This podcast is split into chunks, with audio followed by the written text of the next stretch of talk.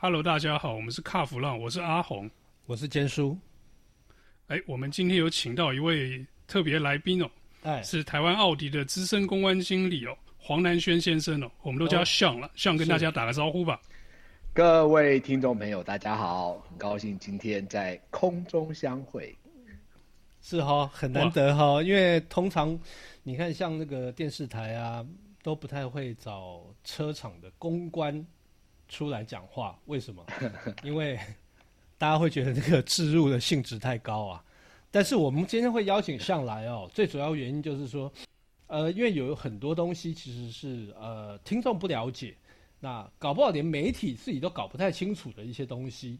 哦，那有一些东西我觉得由官方他们出来讲，当然他来他觉得我是不允许他讲官话了，讲官话会被我打屁股，但是他会以。呃，就是把一些他所知道的事情呢，让大家更清楚了解。哦，那我们今天要问他的是什么，你知道吗？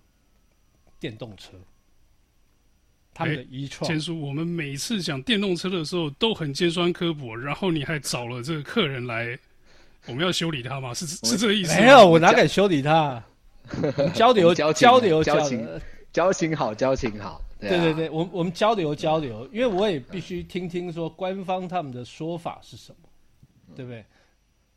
好，那我现在就先来问一下向哦，哎，你先可不可以先让大家了解一下，这奥迪它进入这个所谓的电动化这个这个历程啊，这个计划大概什么时候开始？嗯然后你看，它一直到这个，你们现在有这个 e-tron 嘛，这个部分，嗯嗯，它大概的历程大概怎么样？你可不可以让听众稍微了解一下？如果你今天把它拉到整个福斯集团的层面来看的话，其实福斯集团已经很清楚的，嗯、呃，已经很清楚的跟所有的大众在讲说，今天这间公司，这间汽车公司已经要完全转换成为一个电动化为主的汽车公司。所以，那奥迪当然是也是在其中的一个很重要的品牌嘛，在福斯集团也是等于是重要的一个非常重要的一个品牌。所以在电动化产品的推出上面，现在非常的积极。那事实上，如果你从整个集团上面来看的话，现在目前来讲，有两个品牌是走在比较前面的，一个就是奥迪，另外一个其实就是保时捷。OK，另外就是保时捷，所以这两个才这两个。在刚开始，在整个福斯集团开始做电动车的产品的时候，其实就是以这两个品牌为主要，在主要推出的两个新的品牌。哦，那所以，所以你这样讲的话，就是像 Volkswagen 的 ID 那个不算走得很前面哦。ID 三跟 ID Four 其实是在 e-tron 的后面。如果你从 Global 的市场来看的话 okay. 它在 Global 上市的时间。嗯 e-tron，我先讲 e-tron 好了。我回到刚才的问题，奥迪的 e-tron，它是什么时候上市的呢？嗯、它是在，如果我没有记错的话啦，应该是三年前。现在是几年？二零二一，应该是呃二零一八年，一八一九，二零一八一九的九月份还八月份，我已经有点忘记了。嗯、当时是在美国的旧金山做全球的首演。其实我有去啦，CES 嘛，对不对？不是 CES，不是 CES，不是。在，我记得他是在，我忘记他几月的时候，在旧金山，嗯，因为我有我那当时还有带了几个媒体过去参加，那是 Global 的 Unveil，没带我们没带我们去就不对了，我带你们去其他地方啊。好，那当时我可以告诉你们一个小小的故事，其实当时奥迪 e-tron 的全球首发的活动。本来是举办在欧洲，嗯，本来是要在比利时，在比利时的布鲁塞尔的工厂，因为 e-tron 是在布鲁塞尔 Brussels 的工厂所生产的，所以当时本来是要在 Brussels 那个地方做上市活动，嗯，后来不知道为了什么原因，嗯，突然大改方向，临时拉到美国去做全球的首演。OK，那中中间大概差不大概差了两三个月，很短的一段时间。那后来我们自己、嗯、我们自己观察啦，其实当因为这个是奥迪一百多年来的第一台电动车，第一台的纯电的产品，好，而且不是 prototype 哦，是已经量产的车型，嗯，其实当时我我们觉得是应该是想要先从美国加州，因为美国加州算是电动车非常成，算是比较当时算是相对成熟的一个市场，希望从那个地方来作为第一个上市的，等于是一个有一点象征性的意义在里面。嗯嗯，所以当时奥迪一创其实全球首演的时候是在呃加州的旧金山，在 San Francisco 的时候上市。那当时上市了之后，当然哦，陆陆续续的在隔年的一月份、二月份，欧洲陆续上市，美国上市，然后才到、嗯、一直到台湾的话，我们是在去年，就是二零二零年的十二月份正式上市。嗯、可是事实上，在之前.之前，我们大概已经花了两年的时间在沟通这台车，可想而知。就是奥迪 e-tron 这台车子，对于一个一百多年来的车厂来讲的奥迪品牌来讲，其实是个非常非常重要的一个时刻跟一个产品。OK OK，哎、嗯，那所以前面讲这个发表会换地方的这个故事，倒是挺有浮浪的风格哦。一开始就先 爆料发表会换地方这样子。嗯，你如果你问我，你如果你问我说为什么他们换换地方，我不知道。哎，这个事情也不是什么，也不是，也不是一个秘密，因为当时在当时的当时的这个全球首发，事实上，奥迪 AG 就是原厂这边发了，其实全球的邀请函都已经发出去了。后来也说哦，因为某些因素，所以他把它换成是到旧金山。嗯、对，OK。你问我什么原因，我不知道。哎，我个我个人在猜啦，我个人在猜，应该是跟这个这个这个这个漫威。的电影有关，因为他们那时候刚好刚好要做宣传期啊，那刚好 e-tron 嘛，e-tron 跟着电影一起宣传，对对对对对，搞不好有可能是跟着这样一起跑，我我不晓得，我我个人在看呐，反正我我就是漫威迷嘛，不管不管啊，反正到后来就是在旧金山上市 OK OK OK，在旧金山上市，在加州合理啦，哎，可是可是我现在个人有一个小小的问题啊。他算不算要舍弃内燃机？舍弃内燃机，嗯，呃，我可以跟你讲，呃，集团的方向是到二零五零年，它的我们整个集团在电动车或者说整个生产制造的过程里面，嗯，要达到碳中和的目标，二零五零年。然后当时也讲到是说到二零二五年，以奥迪品牌来讲，其实，嗯，呃，它的逻辑都是一样的。到二零二五年到二零五零年都会有不同的进程。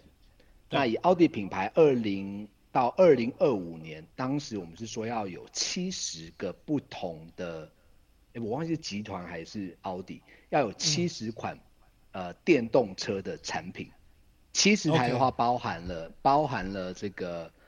呃，plug in 也有包含纯电的车款。纯、嗯、如果讲光讲纯电车款的话，奥迪本身到二零二五年就要有二十辆，二十辆不同的纯电车款。好，所以你说它要不要舍弃内燃机？它会不断的增加它的电动车产品。嗯、那内燃机的产品会不会完全消失？其实会减少，可是在这个阶段里面，我没有办法告诉你说它会完全消失。OK，因为很多人会很担心。嗯就是说，呃，因为你今天如果要完全舍弃所谓的内燃机，变成电动化的话，这个决心要很大，这很大的赌注哎。万一、嗯、万一万一好、哦，万一这个电动车这个脱轨了，嗯、那整整个品牌整个身家完全赔进去。可是我可以告诉你的是，嗯、我可以告诉你的是，往电动车车厂的这一条路，现在整个福斯集团。是已经没有回头路了，嗯、或者是说他已经.已经把所有的精神跟力气要朝向电动车发展。OK，我现在没有办法告，我现在我不敢告诉你说整个集团会放弃燃油车，这个我没有办法告诉。像那你刚才提到那个七十部，那全部都电动车吗？还是还有包含其他的？譬如说 PHEV 七十部的话还有含，如果你要讲纯电车款的话是二十辆。哦二十辆，哎，二纯电车二十辆也不少哎、嗯，以这个比例来讲的话、啊啊、，OK，嗯，哎，那这样子，先让你介绍一下你们家的 e-tron，我时间给你 e-tron 啊，啊，给你好好来来工商服务啊，工商服务，工商服务。一一创不需要我太介绍啦，我介绍的不好，其实请各位这个消费者直接去试乘就可以知道它的好处了。欸、不过不过我说真的哦，这个这个一创，其实我、嗯、我跟阿红上次去开过这个 Taycan 啊，然后我之前也有开过这个所谓的宾士宾士的 EQC 啊，嗯，哎、欸，我觉得看来看去觉得一创比较好玩，Tay Taycan Taycan 是很好玩，它很好玩，它很好玩，好、哦，但是很恐怖。它是一台跑车，对，它是一台保时捷，对对。你们去思考，就你要用保时捷的角度去看这台车，嗯，嗯，你就会知道它就是一台保时捷。对，它是一台电动车，可它还是一台保时捷。可是它保时捷该有的灵魂，嗯、该有的，该有的的的赛道机，它一些元素什么都有嘛，嗯、对不对？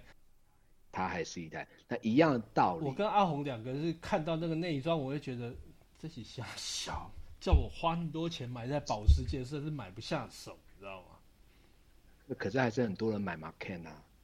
是啊，当然啊，就就是冲着，所以这是一样的逻辑、啊，冲着那个品牌来。所以我告诉你，它就，所以说它就是一台保时捷，你不能够否认它的开起来的灵魂，它就是一台保时捷嘛。我这样说没有错吧。我觉得它蛮厉害。那一样回到。对，回到一样，你如果你问我一创是什么，嗯、我就告诉你，它就是一台 hundred percent 的奥迪，虽然它只是刚好是一台电动车，OK，它并不会因为它是一台电动车，它就变成不是奥迪。嗯嗯嗯嗯嗯。所以你今天走到奥迪，你进到奥迪的车呃这个车窗呃车舱里面。你摸到的，你看到的，你感觉到的，你开起来，你的 Quattro，它就是一台 hundred percent 奥迪，它不会因为它是电动车而变得不一样。所以这个就是，如果你问我说 e-tron 有什么不一样，其实告诉你，它就是一台奥迪。所以，所以我觉得这个就是你们厉害的地方，比宾士高明的地方。嗯、因为宾士 进去看，哦，对，它是宾士，开起来完全不是宾士。嗯。哦，是这样吗？因为他用的，听说还是很舒适。没有，听说还是很舒适。但是因为他用的 platform，它不是专门为了电动车打造的，所以它在配重上面，哦，这个就会有问题。对，这个是我我我个人的感受啦，我个人感受。对，我觉得大家应该还是，我相信宾士在做 EQC 一定有他们在工程上面的一些逻辑啦。那不管说是。对，一定有他们的一些逻辑。那以我觉得这个，我们现在不管是怎么样，传统车厂像我们奥迪也是，其实大家从传统，我们从传统的车商，从内燃机的这个车子要转换成为电动车的这个逻辑上面的时候，其实在工程的技术上面有很多的事情，你说是要调整或者是取舍，这件事情其实。我觉得没有我们想象中的这么简单。嗯、我相信在技术面上并没有那么容易哦，因为毕竟这个车子架构整个就已经跟原本内燃机不一样了嘛。对，机械的 nature 完全不一样。对，没有变速箱，没有内燃机，换成马达。我举一个最简单的例子好了，电动车它需要什么？它需要 recuperation，它需要回充的技术。油车不需要嘛？好。那回充的技术，你就会遇到第一件事情，你希望它的回充效率非常非常好的话，嗯嗯、那你需要做什么事情？在工程上面的调整，你需要做什么事情？你需要让它的马达的阻力增加。嗯，同意吧？因为它是靠阻力来收动能的嘛。它是靠阻力来回收它的动能嘛。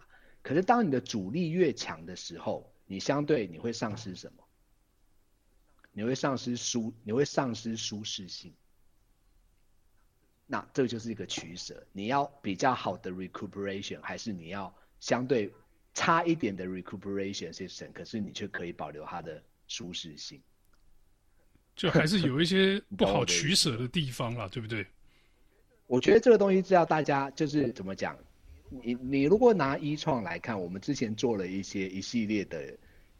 呃，说是测试也好，或者是说试驾活动也好，我们开着 e-tron 上山，嗯、上五岭，对，然后下到五岭之后，大概剩个呃二十 percent、三十个 percent 的的的电力，嗯，然后我们还是可以一路下山回到台中市，甚至回去到这个花莲。嗯，其实它的回充效率也算是非常好。嗯，嗯，然后可是可是它的我另外再强调的是，当你在走这段，你会你会完全感受不到它的的那一种，就是因为要回充。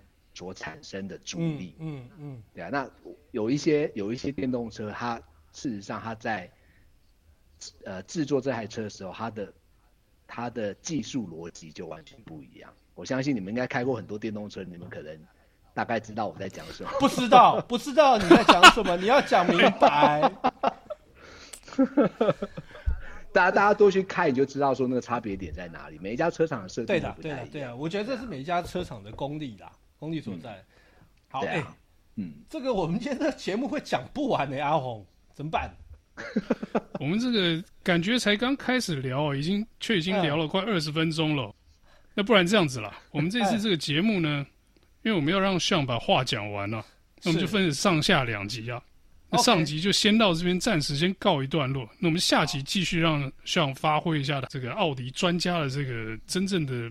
厉害的地方，我刚刚讲了很多都是乐色话，那个 大家笑一笑就是先 先过去了。真正精彩的重头戏，其实我们把它放在下一集。那这一集就先到这边告一段落，谢谢大家，谢谢。